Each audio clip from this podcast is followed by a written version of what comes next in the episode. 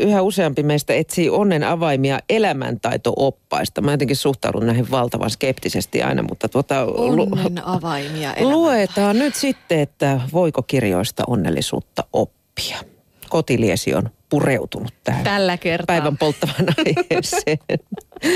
Yhä useampi kirjauutuus kertoo matkasta kohti onnellisempaa elämää. Onnellisuutta käsitellään sekä proosassa että self-help-kirjallisuudessa eli elämäntaito-oppaissa.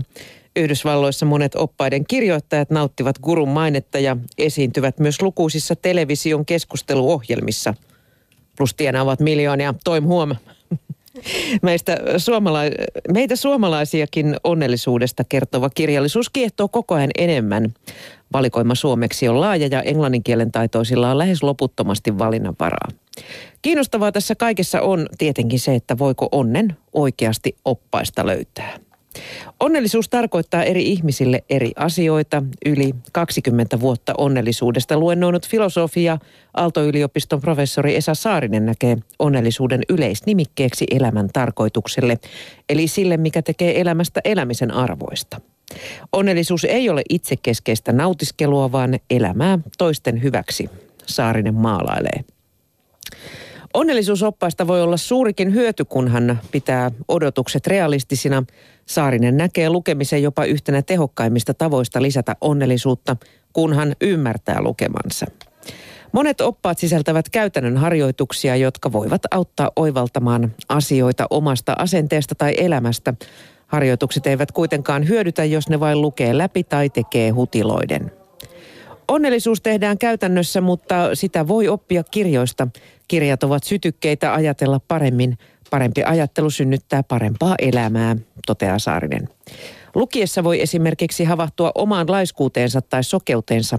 Kirja voi auttaa oivaltamaan, miten typerryttävän yksinkertaisista perusasioista onnellisuudessa on kysymys.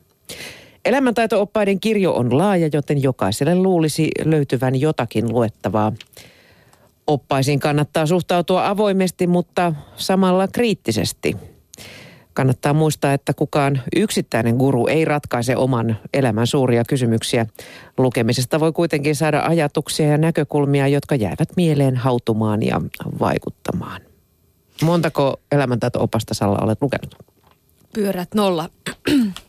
en tunnusta. Mä en ainakaan muissa maissa lukenut ollenkaan, mutta tota, mä oon kuunnellut paljon sit tietenkin tällaisia elämäntaitovalmentajia. Tää- Kuuntelet Jari Sarasvon lähetystä. muun muassa.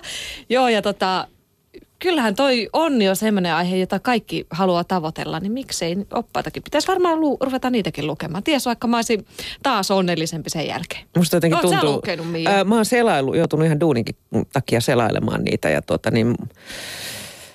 Tuota, tuota. Itse mä oon, mä oon päätynyt siihen, että tässä olisi aika nopeasti raahauksessa jos alkaisi kirjoittaa niitä mieluummin kuin lukemaan. Tuossa oli muuten niistä onnellisuustehtävistä. Niihin mä yhdyn jollain tavalla, että jos sä oot peruspessimisti luonteeltaan, sitähän me molemmat emme ole missään tapauksessa, mutta jos olisimme, niin niitä kannattaisi opetella tekemään. Niistä voisi löytyä ihan sellaisia käytännöllisiä vinkkejä, että näkee elämässä positiivisia asioita. Mm. No kuka sanoo, että mä en ole onnellinen? Ha, tommosia oppaita mihinkään tarvitse. Ei, me ei me niitä tarvita, mutta Kodin kuvalehti kirjoittaa energiavarkaista. Onko sinulla läheinen, jonka tapaamisen jälkeen olet uupunut ja ahdistunut?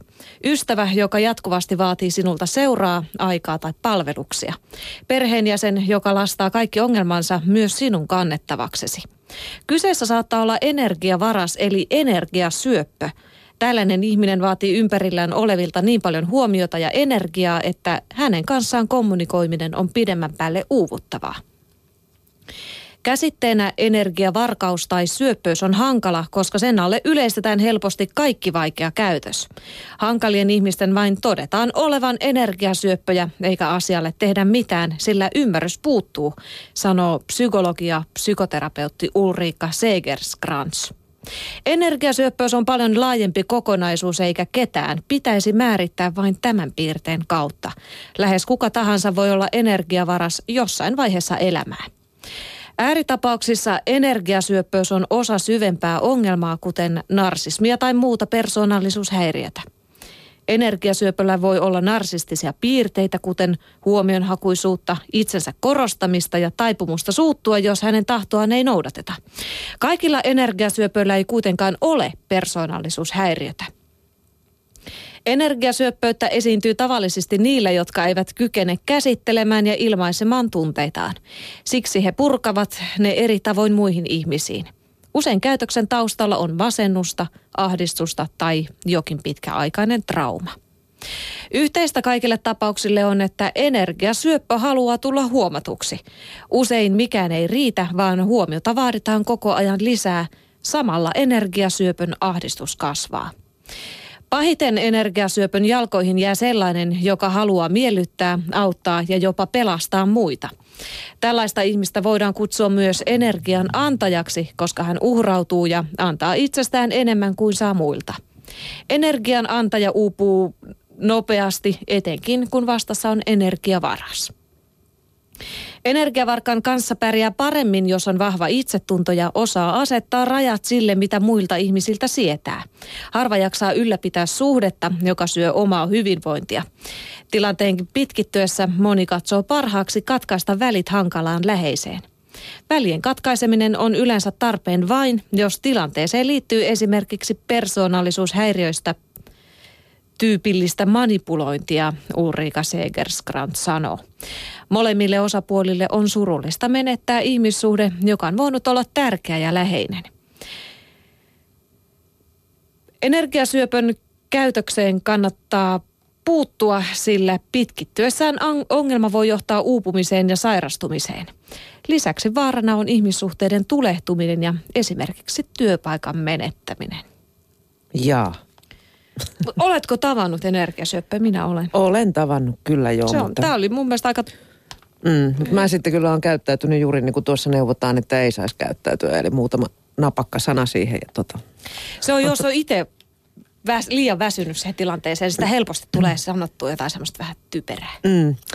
Tota, äs, sä kerroit energiavarkaista, mä kerron haamujohtajasta. Jokainen johtaja nimittäin kohtaa haamujohtajan. Faktalehti sanoo näin. Ja tämä haamu voi olla yrityksessä elävä vahva kertomus johtajasta itsestään tai vaikka yrityksessä aiemmin toiminut vanha johtaja. Johtajan kannattaa suhtautua haamuihin nöyrästi, sillä ainahan ihmiset puhuvat. Johtaja voi myös muuttaa tarinaa osallistumalla itse tarinan kerrontaan, sanoo narratiivisesta johtajuudesta väitellyt Tommi Au, Auvinen. On olemassa vanhojen työntekijöidenkin haamuja. Erässäkin yrityksessä johtajalle kerrottiin vanhojen asiantuntijoiden vastustavan muutoksia. Auvinen halusi haastatella tällaista asiantuntijaa, mutta tämä vastarintahahmo löytyi vain kertomuksista, ei reaali, reaalisena ihmisenä. Tarinoita kertomalla johtajat vaikuttavat ihmisten arvoihin ja käsityksiin. Kertomuksilla voi parantaa motivaatioita, inspiroida ja rakentaa luottamusta. Luottamus kun vaihtokauppaa. Kun johtaja kertoo itsestään, niin alainenkin kertoo.